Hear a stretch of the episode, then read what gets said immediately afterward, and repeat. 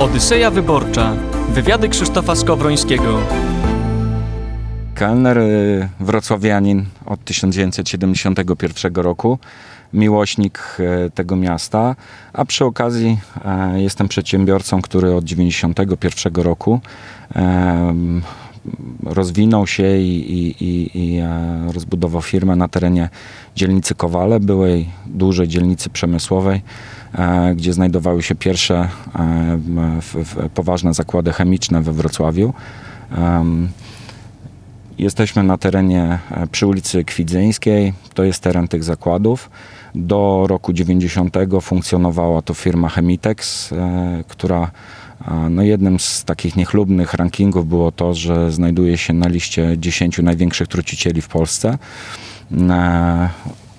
Vis-a-vis tutaj naszej firmy znajdują się byłe, znajduje się tereny byłej oczyszczalni ścieków. Kontaminacja tego terenu, kiedy myśmy tutaj pierwszy raz wynajęli obiekty w dziewięćdziesiątym pierwszym roku, była taka, że tutaj trawa nie rosła. Dzisiaj rośnie tutaj, jak pan widzi, vis-a-vis nas rośnie las. Tutaj odzyskujemy po kolei i odpowiednio przygotowujemy teren do, pod, pod późniejsze funkcjonowanie, czy to w postaci terenu zielonego, czy to zagospodarowanego, czystego, czystych obiektów przemysłowych. Także teraz udajemy się w kierunku kanału Odry. Trzeba przejechać prawie trzysta czterysta metrów przez teren firmy. E, tutaj jest nasza główna hala produkcyjna. To, jest, to są magazyny i a, firmowa logistyka. Firma Roplak generuje około piętnaście do dwudziestu procent przychodów, jakby sprzedając w Polsce. osiemdziesiąt procent przychodów naszych fabryk i, i naszych spółek dystrybucyjnych jest za granicą. Z tego Unia Europejska to tylko sześćdziesiąt procent sprzedaży.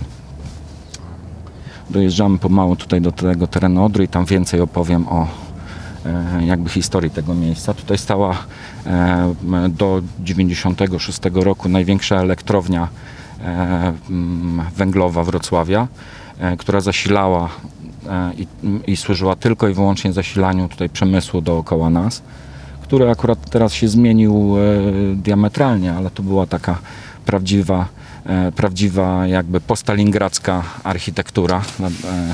Te instalacje zostały unieruchomione pod koniec lat osiemdziesiątych.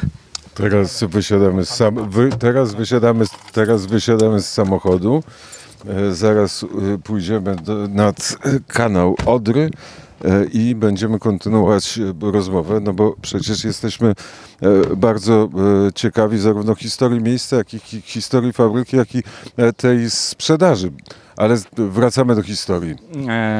Jesteśmy teraz jakby od strony kanału Odry. Tutaj odsunęliśmy się jakby od kanału Odry o kilkanaście pasem, kilku, może ja to będę trzymał, pasem, pa, pasem kilkunastu metrów zieleni i budujemy razem z I Z O wrocławskim tak zwany projekt Dzikie w mieście. W związku z tym, że wzdłuż tego kanału Odry mieszczą się tylko firmy, nie ma tutaj zbyt dużej jakby penetracji człowieka i bardzo rzadko ludzie tutaj się pojawiają po, po tej stronie. No, powstały tu wyjątkowe warunki dla fauny i flory. Razem z Uniwersytetem Wrocławskim I Z O żeśmy przygotowali takie duże badania. Okazało się, że mamy tutaj e, trzy chronione gatunki nietoperza, bobry, wydry. E, to jest e, wzdłuż tego kanału Odry, przy którym się znajdujemy, jest, e, przelatują ptaki przy migracjach wiosennych i e, zimowych. Także jest to wyjątkowe miejsce. Zapraszam, zapraszam tam na marinę. Także sami Państwo będziecie w stanie ocenić, na ile przyjemnie się tutaj e, pracuje. E, a ja to miejsce odkryłem tak naprawdę w trakcie kowida. W związku z tym, że przez ostatnie dwadzieścia lat w Polsce byłem nie więcej niż trzy cztery lata, no to e, i, i zajmowałem się rozwojem swojego przedsiębiorstwa poza Wrocławiem, no ale jestem urodzonym wrocławianinem i, i, i serce i cała rodzina i historia tutaj mojej rodziny jest związana z tym miastem. W związku z tym no, postanowiliśmy tutaj oprócz y, rozwoju przemysłu i, i przetworzonych y, procesów y, jakby technologicznych, no także nie pamiętać o tym, co nas otacza. Także, także jak Państwo widzicie, jest dosyć uroczo i, i, i miło. To Jedna było... rzecz jest e, smutna, nie można do tej wody wskoczyć, nie, wyglą... Można. To jest druga klasa czystości wody. Tutaj nie rekomendowałbym bezpośrednie wskakiwanie do wody, bo tutaj jest tylko około metra. Ten kanał Odry był wybudowany przez Niemców pod koniec dziewiętnastego wieku. Dokładnie oddano go do użycia w osiemset dziewięćdziesiątym siódmym roku. On jest o szerokość czterdzieści pięć metrów, dwa metry głębokości do, z dwóch stron około dziesięć metrów i koryto cztery do pięciu metrów głębokości. Także tutaj jest, jest to miejsce jest dosyć izolowane, dlatego że przepływ wody jest stosunkowo niewielki i w momencie, w którym na przykład była kontaminacja głównego koryta Odry, to tutaj było dalej czysto. Także, a jak Państwo widzicie, jest to, jest to pięknie zarośnięte, czyste miejsce, także... Także potwierdzam jedną, przed chwilą duża ryba się rzuciła, po drugiej stronie jest wędkarz, popija wodę, patrzy na spławik, na razie żadnej ryby nie złowił. A jakie ryby pan łowi w tym globalnym świecie? Nie łowię, nie mam czasu na łowienie ryb. Aczkolwiek, aczkolwiek doceniam, że tak powiem, znaczy może inaczej, lubię wędkarzy, dlatego że to jest pewien stan psychiczny, który, który chciałbym często osiągnąć. Spokoju i, i wyciszenia. Także. Wygląda pan na spokojnego, może nie, wy, nie wyciszonego, ale na pewno na spokojnego człowieka. To teraz o tej gospodarce. Powiedział pan czterdzieści procent na rynku polskim? Nie, nie. Do, do dwudziestu procent w tym roku. Większość, większość naszej produkcji jest eksportowana, większość naszej produkcji i aktywności jest za granicą, także to nie jest tylko produkcja z fabryk polskich, ale też mamy fabrykę w Wietnamie, mamy fabrykę w Tajlandii, także, także staramy się, w związku z tym, że my jesteśmy dostawcą bardzo niszowym, tak? Zajmujemy się elementami złącznymi, zajmujemy się technologią wiercenia i, i, i technologią cięcia. No to są dosyć niszowe procesy, aczkolwiek konieczne przy, przy każdym etapie naszego życia i, w, i współczesnej cywilizacji. Także, także trzeba to robić globalnie. No a przy okazji staramy się pamiętać o tym, skąd jesteśmy i robić to, robić to po swojemu. Także, także no, to, jest, to jest taka krótka... Historia firmy jest dosyć ciekawa, dlatego że firmę zaczął mój ojciec. W, w stanie wojennym został zwolniony z pracy i, i, i stał się przymusowo rzemieślnikiem. Moją mamę wtedy też zwolniono z pracy, była nauczycielem.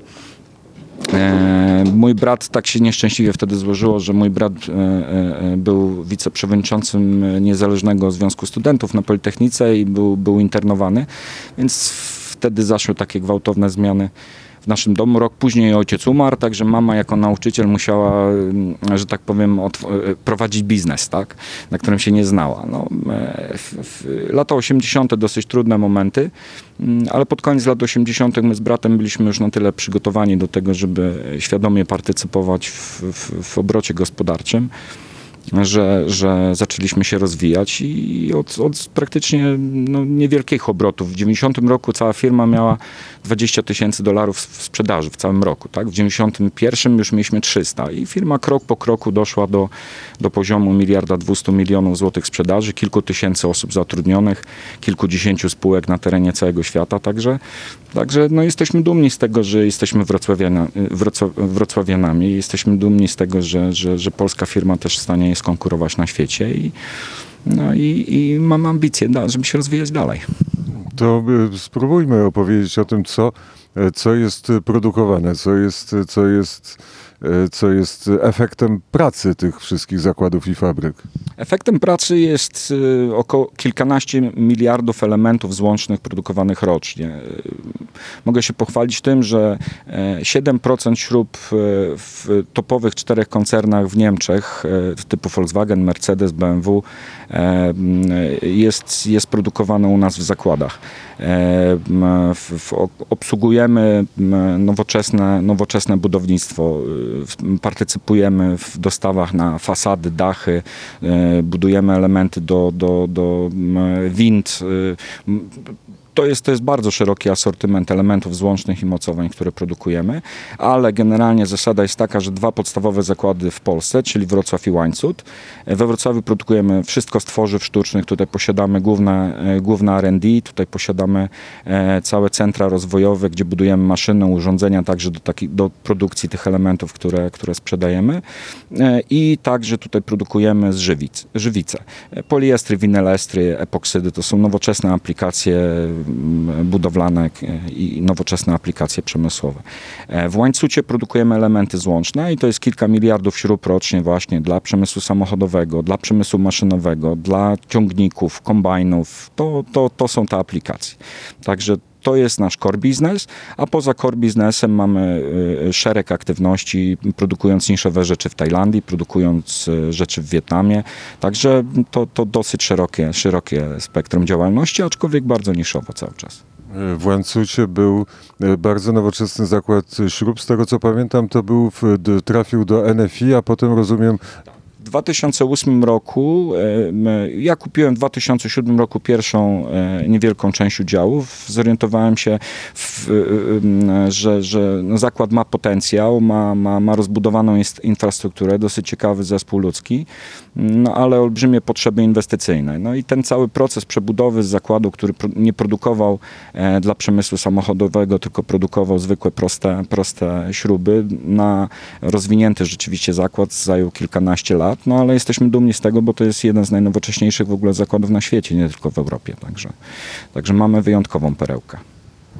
Ale wy, wy, wygląda na to, bo tam śrubki, części, podzespoły, to, to nie, nie, nie miałby pan ochoty wyprodukować czegoś od początku do końca, bo taki produkt finalny jest produktem, który daje po pierwsze największy zysk, a po drugie największą chwałę.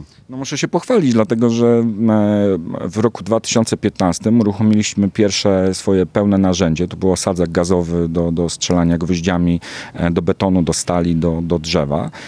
A dzisiaj produkujemy baterie litowo-jonowe tutaj i produkujemy swoje elektronarzędzia. Oczywiście w porównaniu z gigantami światowymi jeszcze jest to niewielka skala, no ale, ale robimy rzeczy top profesjonalne i, i, i będziemy na pewno firmę skalować w tym kierunku. Będziemy się ten kierunek rozwijać. Rozwijać. Zapraszam później po wywiadzie, pokażę panu, jakie, jakie rzeczy tutaj produkujemy. To, to, to uzna pan, e, czy są, czy są to rzeczy ciekawe, interesujące i potrzebne. Niewiele. Rozmawiałem z panem Ryszardem Florkiem, który powiedział, że jest około trzydziestu firm polskich, które są w tym globalnym obrocie gospodarczym. Tak, my jesteśmy jako firma z polskim kapitałem w czterdziestym piątym miejscu pod względem wielkości eksportu z Polski, no sprzedając taką, tak niszową produkcję. Także no, polski rynek jest, jest stosunkowo płytki i, i jeżeli patrzymy na skalę operacji globalnych, jest to tylko kilkadziesiąt, powiedzmy, podmiotów, to nie są setki czy tysiące, tak. Co by przeszkadza polskim firmom, żeby powalczyć na globalnym rynku? Ja staram się nie szukać przeszkód jakby na zewnątrz mnie, staram się najpierw, najpierw poprawiać samego siebie i to, co mnie otacza. Myślę, że Um, moje doświadczenie trzydziestu lat pracy, ja pracuję od czternastego roku życia, mam pięćdziesiąt dwa, także dosyć, dosyć długo i wszystkie czynności w firmie wykonywałem, od handlowca przez operatora maszyn i tak dalej. No dzisiaj jestem prezesem zarządu e, i cokolwiek wiem, mogę na ten temat powiedzieć. Wydaje mi się, że podstawową przeszkodą jesteśmy my sami. E, stan naszej wiedzy, stan naszych umiejętności to jest do poprawy.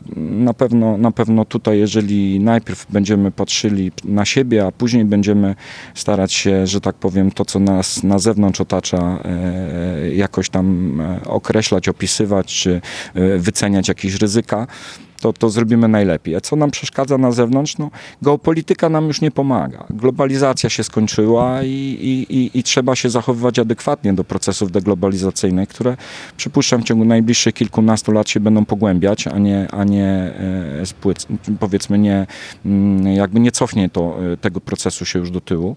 No i, i, i staramy się adekwatnie zachowywać do tak zwanych driverów, czyli tego, co niesie, to, co się będzie dużo szybciej rozwijać, nawet na trudnym rynku ekonomicznie, i patrzymy się na, na tak zwane e, f, f, przeszkody czy dysruptory e, w jakby rozwoju firmy.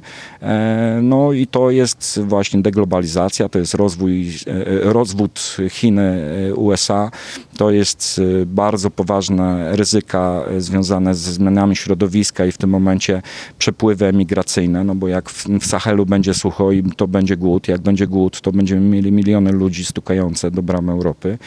Także tych, tych dysruptorów na świecie jest, jest kluczowych, jest około ośmiu, bo też inflacja, też dysruptory ekonomiczne, bardzo poważne ryzyko na, na jakby kryzys ekonomiczny w Stanach. To, to jest chwila przed recesją, bardzo poważną światową. To, to, będą, to, to, to są te rzeczy, które mnie bardziej przerażają niż jakieś przeszkody tutaj wewnątrz. Prowadząc biznes w kilkudziesięciu krajach na całym świecie, uważam, że jeszcze prowadzenie biznesu w Polsce jest, jest można prowadzić godnie, uczciwie i, i, i liczyć na to, że system nie będzie podkładał nóg, aczkolwiek on także nie pomaga w żadnym stopniu. Pomimo wiele, wielu zapewnień środowisk, powiedzmy, czy rządowych, czy, czy, czy związanych z władzą wykonawczą w Polsce, jest to, jest to, jest to bardzo skomplikowane, żeby, żeby udało się przedsiębiorstwo o tej skali globalnej, powiedzmy, uzyskać jakąkolwiek pomoc. My nie korzystamy z żadnych dotacji, z, żadnych, z żadnej pomocy. Liczymy na siebie po prostu. Powiedział pan o deglobali, deglobalizacji, czyli firma, którą pan prowadzi, nie jest uzależniona na przykład od dostaw jakichś chińskich elementów. Jeszcze dzisiaj w niewielu przypadkach jesteśmy uzależnieni od dostaw elementów, czy to z Korei, czy to z Tajwanu, czy to z Chin. Proszę pamiętać, że jeżeli dojdzie do jakiegoś poważnego politycznego, czy militarnego już napięcia, to to nie będzie tylko wyłączenie gospodarki Chin z obiegu. To będzie wyłączenie gospodarek i Tajwanu, i Korei, od których, że tak powiem, no, nasze uzależnienie jest dużo wyższe. Z Chin sprowadzamy proste wyroby, które w najgorszym wypadku w ciągu pół roku, czy roku można z powrotem wrócić tu do produkcji w Polsce, bo tego się po prostu w Polsce nie opłaca robić i, i, i stąd te rzeczy, te rzeczy są importowane, ale ryzyko na właśnie jakby utratę źródła komponentów, czy to w Korei, czy to na Tajwanie, jest rzeczywiście duże. A jak się prowadzi interesy w Wietnamie? W Wietnamie prowadzi się interesy świetnie. Oprócz tego, że, że otwierałem fabrykę podczas początków i szczytu kowida i, i byłem zamknięty w rzeczywistym prawie więzieniu przez trzy tygodnie, no to, to, to takie moje życiowe niezbyt fajne doświadczenia, ale, ale doświadczenia biznesowe są, są naprawdę bardzo dobre i bardzo trudne otoczenie, ale fantastyczni ludzie, zasoby, których ja wyszedłem z takiego założenia, czy importować robotników tutaj do fabryk w Polsce, tak? I, i, i wtedy co? I wtedy przecież musiałbym im stworzyć warunki godnego życia, pracy i tak dalej. Ja nie jestem pracodawcą, który, że tak powiem, jest nie stąd. Ja jestem stąd, więc to wszystko, co tutaj jest zrobione, to świadectwo jakby tego, kim, kim my jesteśmy. I doszedłem do wniosku, że no, zwiększenie ilości mieszkańców Wrocławia o kolejne setki ludzi z różnych kultur, z różnych środowisk i, i wzięcie za nich odpowiedzialności tutaj na miejscu, takiej długoterminowej, nie ma do końca sensu. My i tak jako Polacy i tutaj to miejsce Wrocław jest narażone na, na bardzo dużą zmianę społeczną, która się dzieje na naszych oczach w ostatnich pięciu do dziesięciu latach. To miasto przy, o kilkanaście procent zwiększyło liczbę mieszkańców i z tym, że najpierw trzeba poradzić, żeby dalszy proces jakby, jakby imigracyjny prowadzić i w tym momencie wyszedłem z założenia, no dobrze, ale przecież ja mogę przenieść tych, część tych prostych procesów produkcyjnych gdzieś, gdzie jest bezpiecznie, gdzieś, gdzie, gdzie, gdzie ludzie chętnie przyjdą do pracy, gdzieś, gdzie będę w stanie zapewnić sezonowość, bo niestety moja, sprzedaż moich produktów jest związana z tym, że mam bardzo wysokie potrzeby zatrudnienia, akurat w szczycie sezonu letniego, więc potencjał zatrudnieniowy tutaj jest żaden, a tam jest, jest bezpośredni i, i szybki. No i, i przenieśliśmy dużą część produkcji z Wrocławia tam do Wietnamu, a tutaj powstało miejsce na ultra przetworzone technologie, właśnie technologie bateryjne, technologie związane z drukiem trzy D metali. To są wysoko rozwinięte technologie przemysłowe, które zapewniają odpowiednią wartość dodaną, zapewniają odpowiedni zysk, żeby można po- było pokryć rosnące koszty w Polsce po prostu.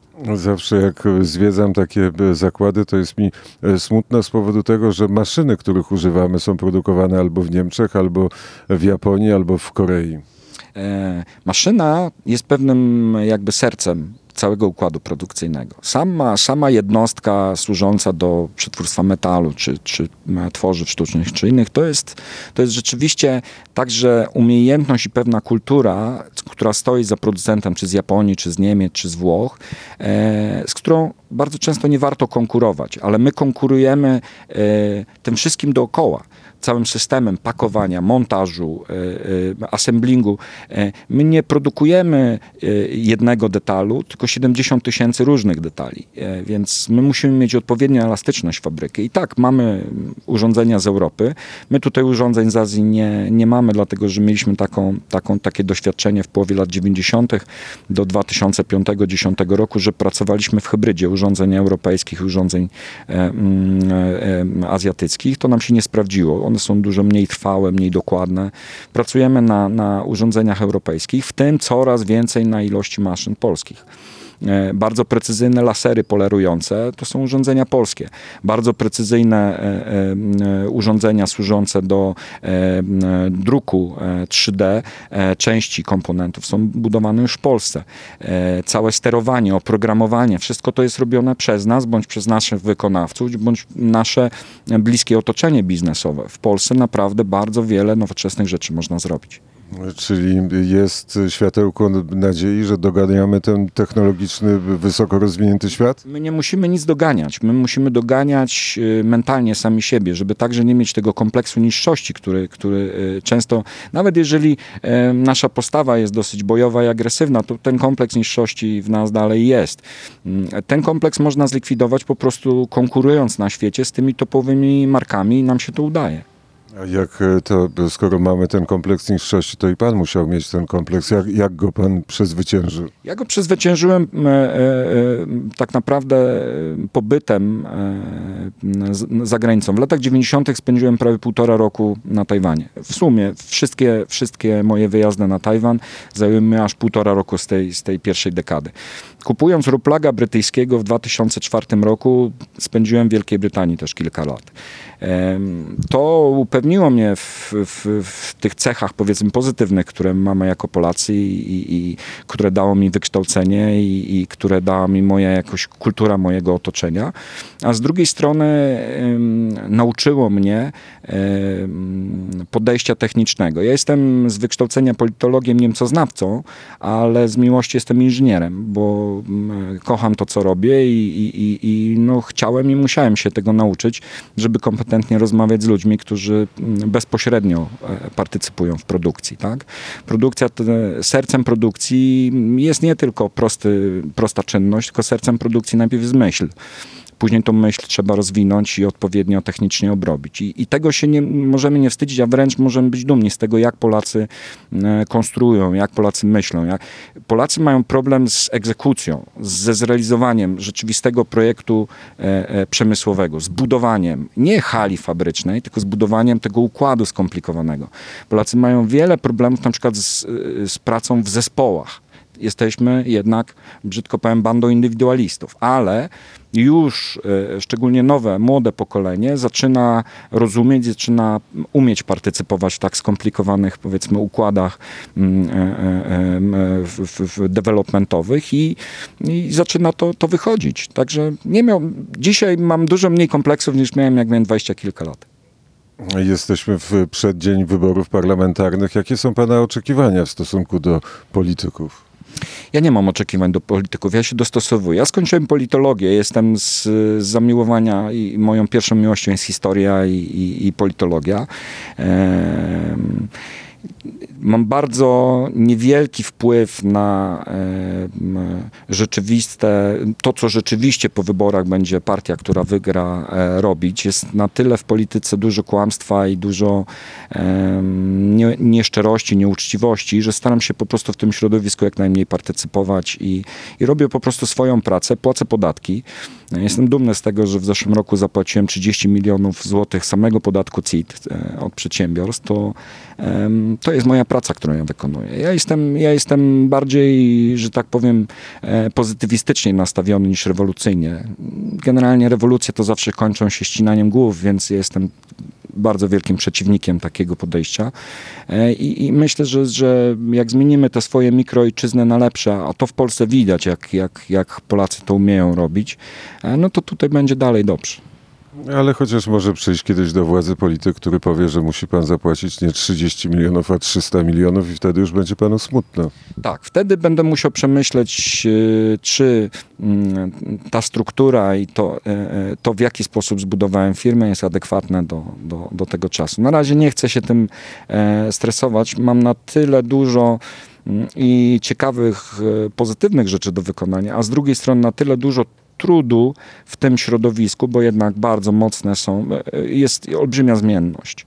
Cena rośnie, cena spada, jest olbrzymia zmienność, bo popyt rośnie, popyt spada. Jest bardzo sztucznym popytem, często kierowanym właśnie uwolnieniem polityki finansowej, czy to Polsce, na zewnątrz też to, to się dzieje. To nie jest tak, że tylko w Polsce drukujemy pieniądze. Drukują wszyscy pieniądze. To jest, to jest straszne, że dobrobyt budowany przez ostatnie dziesiątki, setki lat w całej Europie, no po prostu jest, jest, jest psuty no, radosną polityką rządów. No to jako przedsiębiorca, który coś buduje od, od podstaw, czy buduje od zera, to wie, wie, wie pan i przewiduje pan, że taka polityka musi się skończyć nieszczęściem gospodarczym. Bezwzględnie tak. To będzie na pewno scenariusz negatywny. Niestety ja jestem bardzo dużym optymistą życiowym i, i, i bardzo z wielką empatią podchodzę do ludzi, do środowiska, w którym się przemieszczam, ale niestety to idziemy, idziemy na zderzenie z, ze ścianą. No i to coraz większą prędkością ten samochód jedzie. Majątki naszych rodzin, rodziców, nas samych, no po prostu są przez zupełnie, zupełnie niedorzeczną politykę, znaczy po prostu przez politykę Są, są roztrwaniane. Tak, takie jest moje zdanie. Ja jestem libertarianinem od, ze strony jakby poglądów ekonomicznych, no ale także jestem osobą świadomą, płacącą podatki i rozumiejącą także wartości i zalety systemu socjalnego. Ja także partycypuję i byłem za granicą, gdzieś nie ma zapłaconych za szkołę dla dzieci, trzeba samemu płacić i, i nie są zapłacone, służbę zdrowia trzeba indywidualnie płacić. E, to się docenia, jak się z Polski wyjedzie. Jak my mamy tutaj wspaniały kraj, tak? I dlatego też szanuję zasady, które tutaj są i, i, i reguły, które są tutaj zaimplementowane, no ale niemniej, no patrzę się, w którą stronę to zmierza i niestety jest, jest bardzo zły obraz. Zaczęli to Amerykanie, Federalna Rezerwa, która postanowiła uratować banki, drukując sześćset miliardów dolarów. To tylko w tym roku w Stanach Zjednoczonych, wydru- znaczy nie tyle wydrukowano, ile, że tak powiem, rozrzedzono system finansowy M dwa, szczególnie korytarz. trzysta pięćdziesiąt miliardów tylko te trzy banki kosztowały.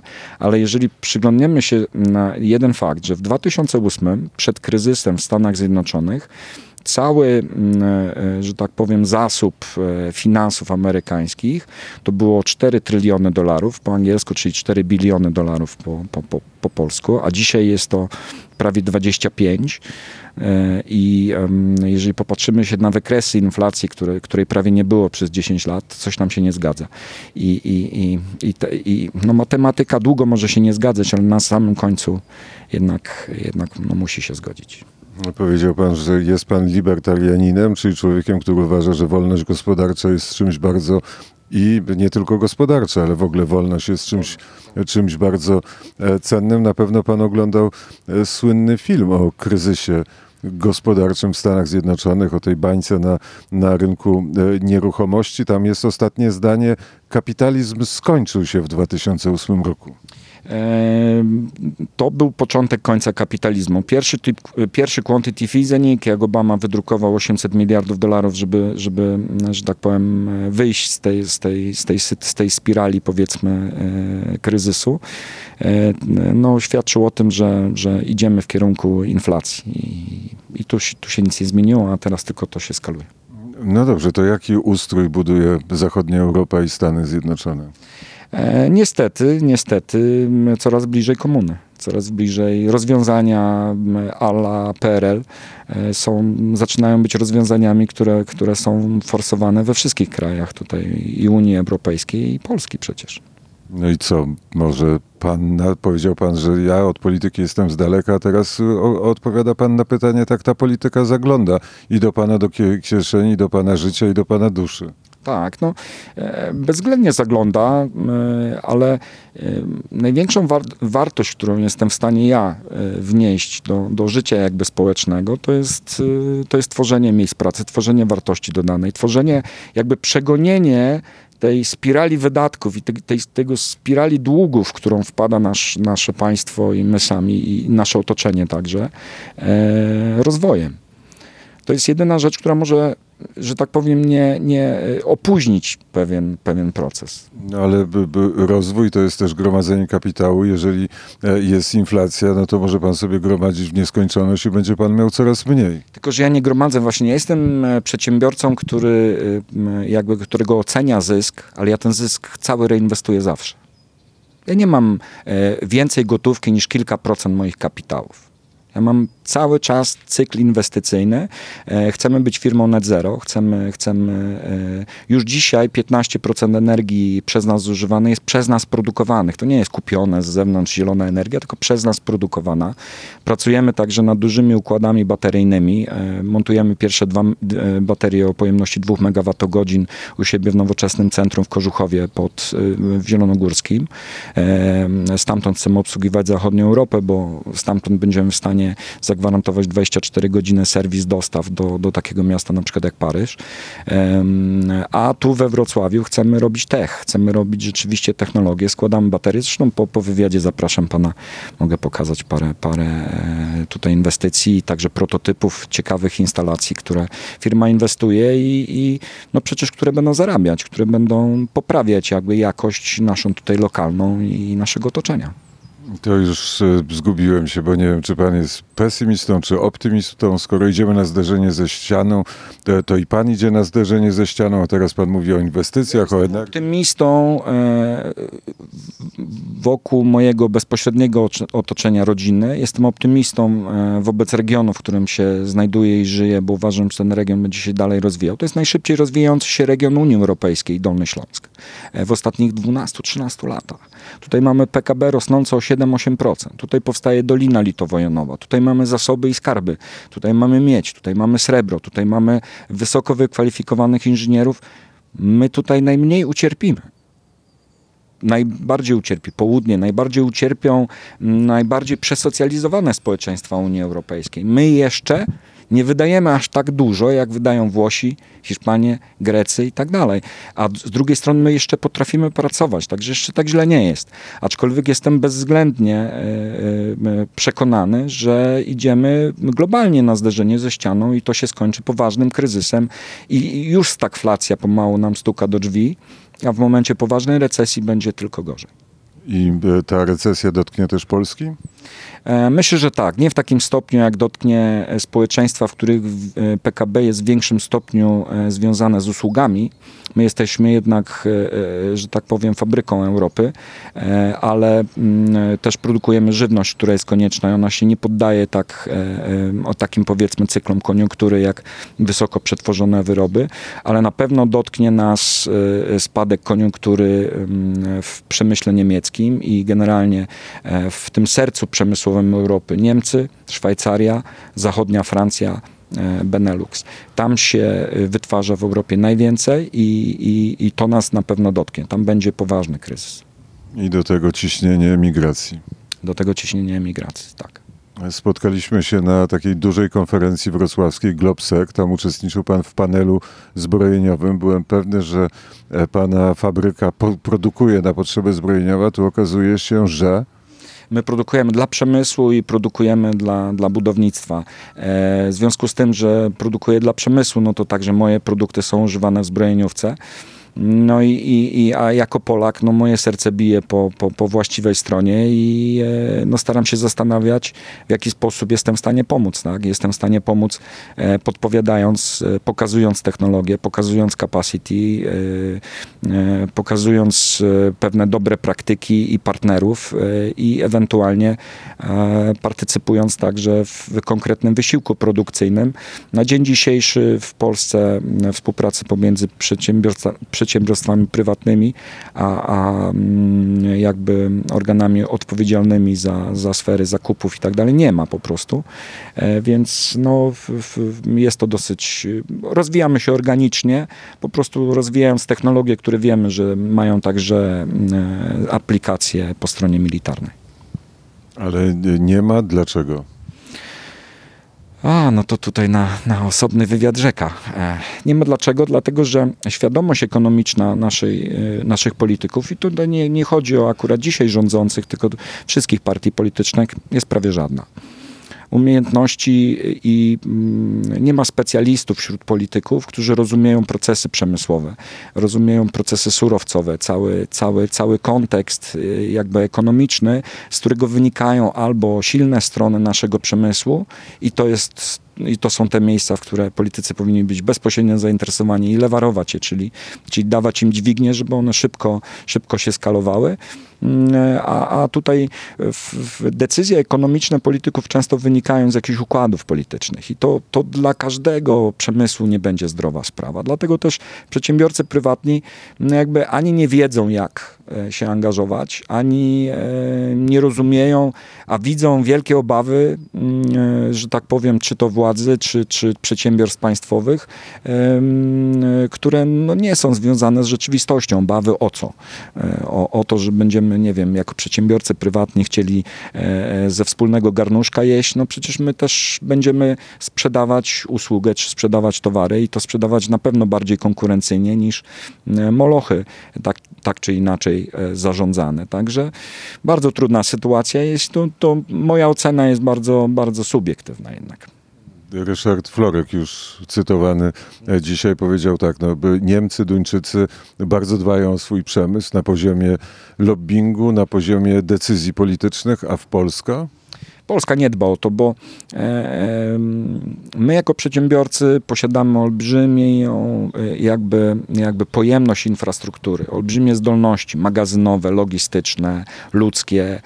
Mówimy na przykład o, o tutaj służbie wojskowej, która będzie związana z potrzebami regionu, z potrzebami a la obrona cywilna. No nie ma lepszych źródeł dobrych, zmotywowanych i rozumiejących swoje otoczenie żołnierzy, jak jak przedsiębiorstwa.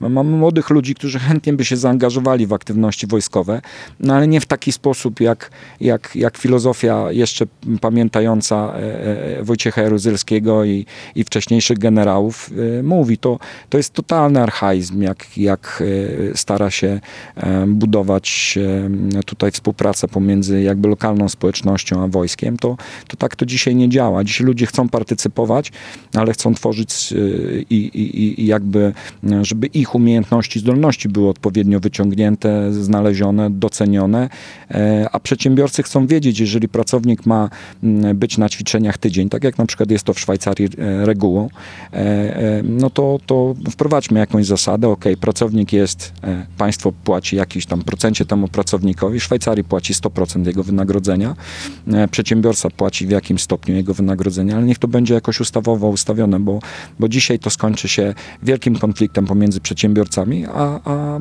rządzącymi. A jak pan patrzy na konflikt na Ukrainie, na wojnę na Ukrainie? My na Ukrainie mamy prawie sto czterdzieści osób we Lwowie. Miałem to szczęście w tym, w tym wielkim nieszczęściu, że, że nasz oddział jest we Lwowie. Także, także Wrocław to taki też mały Lwów. Także, także jesteśmy na bieżąco i, i rodzinnie i, i, i jakby zawodowo z moim zespołem. Partycypujemy w pomocy stricte medycznej, humanitarnej, bo, bo też żeśmy na, już na samym początku konfliktu wysłali do kliniki do Lwowa medykamenty. Także, także to duż, duża sprawa. Mieliśmy w hotelu vis-a-vis, gdzie mamy halę sportową, w której ćwiczy tysiąc dwieście dzieci w koszykówkę, bo naszym takim rodzinnym, że tak powiem, pasją jest koszykówka. Przy okazji mamy hotel, gdzie, gdzie kilkadziesiąt pokoi było przez dwa trzy miesiące wynajęte dla uchodźców. Także to jest nasze środowisko. Moja mama jest sierotą woje, woje, z Wołynia. Jest urodzona w tysiąc dziewięćset trzydziestym piątym roku. Moi, moi dziadkowie zostali zamordowani w tysiąc dziewięćset czterdziestym drugim, czterdziestym trzecim roku jakoś tak. Także, także mam też tą, tą, tą, patrzę też z drugiej strony, ale, ale doszło do pojednania, bo opowiem o takim fajnym fakcie. Zarządzającym mojego oddziału we Lwowie jest pan Olek Hanysz, który, którego ojciec był podczas drugiej Rzeczpospolitej więźniem Rzeczpospolitej jako działacz ukraiński. Także, także Polak z Ukraińcem usiedli do stolu tam kilkanaście lat temu już. Ja mu, ja mu pokazałem tą historię mojej rodziny i, i, i to, jak, jak to wygląda z perspektywy Polaka.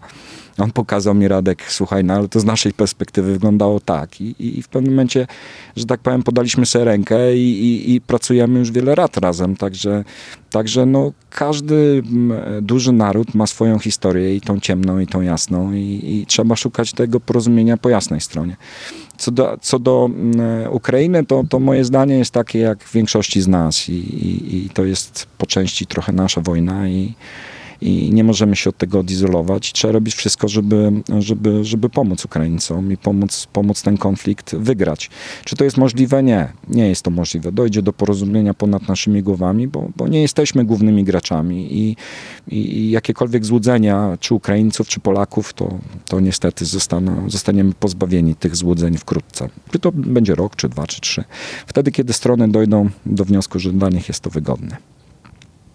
Jakie strony? Rosja, Chiny versus U S A. Jak spotkaliśmy się na konferencji Globsec, to p- powiedział Pan o przestrzeniach magazynowych, które mogliby przedsiębiorcy polscy użyczyć polskiej armii. Nie spotkało się to ze strony czynnika rządowego ze zrozumieniem. Bo czynnik rządowy rozumie to tak jak, jak taki, taki prosty człowiek. Powierzchnia magazynowa, aha, chcieli im wynająć magazyn. Nie. E, przedsiębiorcy prywatni mają wysoko rozwinięte technologie automatycznych magazynów. Zaproszę tutaj Pana do, do, do magazynu, który funkcjonuje u nas, e, które dają takie wydajności, taką, taką jakość obsługi, że to jest na drugi dzień część dowolna we właściwym miejscu. Proszę pamiętać, że logistyka dzisiaj to nie jest samo, sam magazyn. Logistyka dzisiaj to jest pięć głównych procesów. To jest procurement, to są cała dokumentacja. To procurement, czyli wywoływanie tych zamówień, żeby na tym magazynie cały czas we właściwy sposób obsługiwano interesariusza, tak, na zewnątrz. Magazyn to jest także usługi dodatkowe, tak? Na przykład, jeżeli jakiejś, załóżmy, części e, brakuje do samochodu, do, do urządzenia, do maszyny, a nie wiem, na wojnie do czołgu, no to stoją e, i są częścią wyposażenia e, jakby tego logistycznego maszyny, które drukują te części. One produkują komponent na miejscu, z, oczywiście jeżeli odpowiednio bazy danych są zasilone w te części, tak? Czyli jak kupujemy czołg, nie kupujmy tylko czołgu, ale także kupujmy dokumentację techniczną do niego, bo jeżeli do niego będziemy mieli, to nawet jeżeli ze Stanów to będzie miało trwać cztery dni, to my na drugi dzień już to sobie sami wyprodukujemy. Są takie zdolności już technologiczne, żeby tak robić. Władza rozumie cały czas tą propozycję logistyki jako właśnie ten magazyn, tą taką przysłowiową, że tak powiem, kurną chatę, bo władza ma takie pojęcie o nowoczesnej ekonomii, niestety. Zadaję pytania, to i panu muszę zadać pytanie, o co chodzi w tych wyborach piętnastego października? Co tak naprawdę wybieramy? Znaczy tak, ja nie głosuję za tym, co bym chciał, tylko przeciwko temu, co uznaję, że już by było rzeczywiście no, niewłaściwe, skrajne i, i, i, i, i nierozsądne, tak? Czyli ja nie selekcjonuję pozytywnie, tylko negatywnie, tak? Ja na pewno nie będę, będę głosował przeciwko, a nie za jakąś partią. Nie ma specjalnie wyboru dzisiaj. Politycy i partie reprezentują na tyle niski poziom e, świadomości ekonomicznej, a dla mnie ta sfera życia jest jednak e, kluczowa w moich e, decyzjach jakby m, politycznych, że ja nie, nie mam na kogo głosować.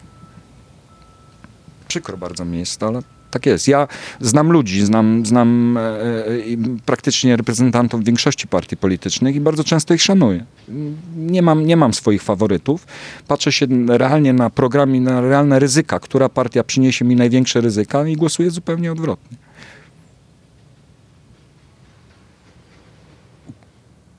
Dziękuję za rozmowę.